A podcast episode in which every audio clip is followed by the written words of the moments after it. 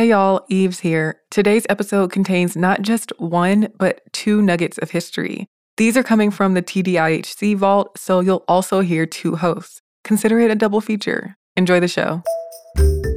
Welcome to this day in history class from howstuffworks.com and from the desk of Stuff You Missed in History class. It's the show where we explore the past one day at a time with a quick look at what happened today in history. Hello, and welcome to the podcast. I'm Tracy V. Wilson, and it's December 19th. A Christmas Carol was published by Chapman and Hall on this day in 1843. It's really likely that you have heard this story. Ebenezer Scrooge, a cruel and stingy man, is mean to his employees and everyone else around him. And on Christmas Eve, he's visited by the ghost of his former partner, Jacob Marley, followed by the spirits of Christmas past, present, and future. It was written, of course, by Charles Dickens, and it's become a Christmas classic. And right from the beginning, when it was published, it was an instant blockbuster. Dickens got the idea for this in the spring of that year after he read a report on child labor at this point, child labor was extremely common. Increased urbanization and industrialization in the 19th century had led to children working in factories, often working incredibly long hours in dangerous and inhumane conditions, often with things like rules that seemed draconian and just cruel. There were assembly lines, hauling coal, dipping matches a lot of these working children were even housed above the factory in dormitories, so their work was basically their whole lives.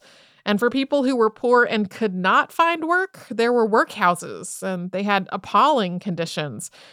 Going to a workhouse was actually required by law under the Poor Law of 1834. If you were poor and had no work and couldn't support yourself, you had to go to the poorhouse. But intentionally, the poorhouses were so awful, no one wanted to go there.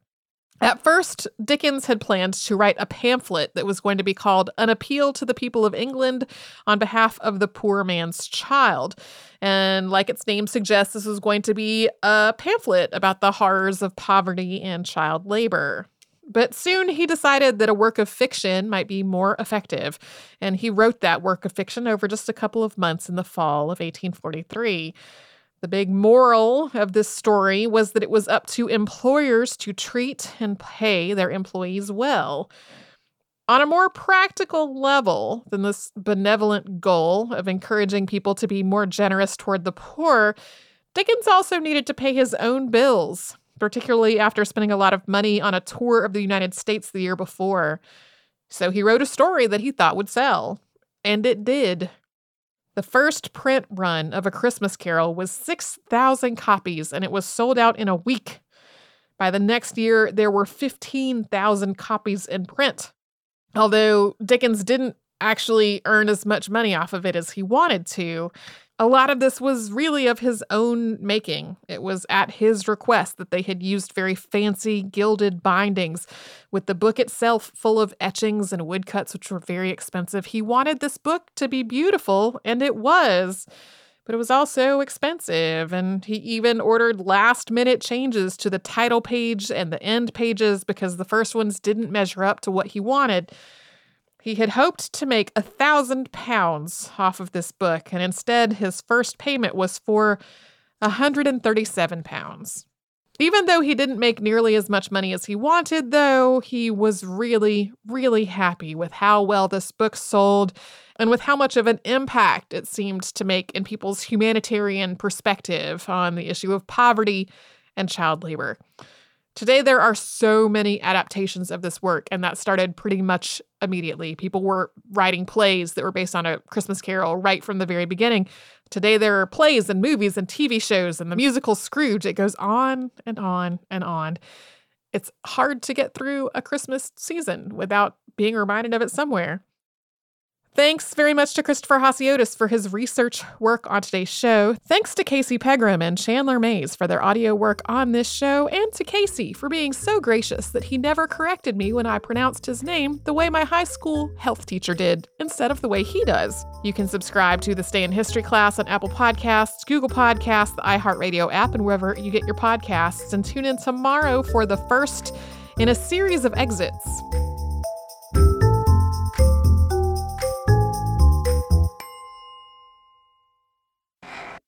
Hi, everyone. I'm Eves, and welcome to This Day in History class, a podcast where we dust off a little piece of history and place it ever so gently on your brain shelf every day.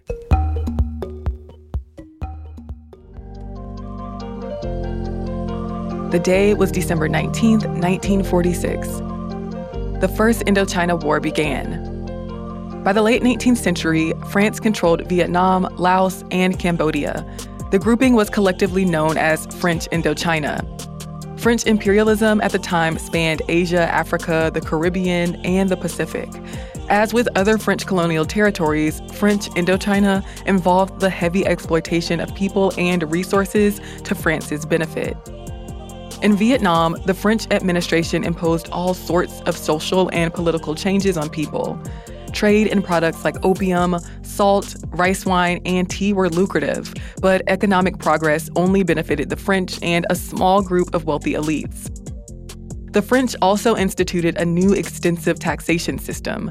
And while there were some improvements in education in Vietnamese cities, the children of peasant farmers did not see that benefit and much of the population remained illiterate.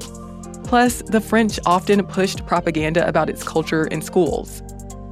Traditional buildings were destroyed. Land ownership was concentrated in the hands of a small class of landlords, while a land owning middle class of indigenous Vietnamese people was non existent. And the Vietnamese bureaucracy lacked real power, while French authorities exercised extensive power. Those are just some of the ways French rule disadvantaged and harmed locals. But the Vietnamese did resist France's tyrannical rule.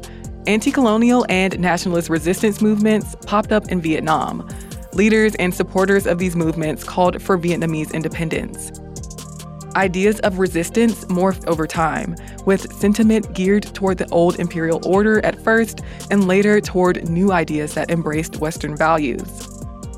After World War I, resistance kicked into high gear, but revolutionary efforts to oust the French were unsuccessful. Then came World War II. In 1940, the Japanese invaded French Indochina and collaborated with officials who were loyal to France's Vichy regime. But resistance leader and communist Ho Chi Minh and the Indochinese Communist Party had succeeded in uniting Vietnamese folks in the fight against French authority before. Ho Chi Minh and the Communist Party organized the Viet Minh, a nationalist alliance that called for an end to Japanese occupation and for Vietnam's independence from France. After the Japanese formally surrendered to the Allies in September of 1945, the Viet Minh proclaimed Vietnam's independence as the Democratic Republic of Vietnam, and Ho Chi Minh assumed power. The French and Ho Chi Minh reached an agreement in March of 1946.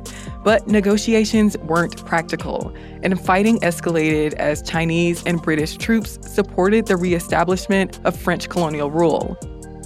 French forces took southern Vietnam, and in November, French naval vessels bombarded the northern port city of Haiphong and killed thousands of people. The Viet Minh responded by attacking the French in Haiphong and Hanoi, the Viet Minh's attack against the French at Hanoi marked the start of the First Indochina War. For the next eight years, the Viet Minh remained engaged in guerrilla war against the French. Finally, in May of 1954, the war ended when the French suffered a major defeat at Dien Bien Phu. At the 1954 Geneva Conference, Vietnam was split into the Viet Minh controlled North Vietnam and France's South Vietnam. Though that conflict had come to an end, political struggles in Vietnam continued as the Vietnam War ensued. I'm Eve Jeffcoat, and hopefully you know a little more about history today than you did yesterday. If there's something I missed in the show today, you can let us know at TDIHC Podcast on Twitter, Facebook, or Instagram. You can also shoot us an email at thisday at iheartmedia.com. Thank you for listening to today's episode. We'll see you again tomorrow with another one.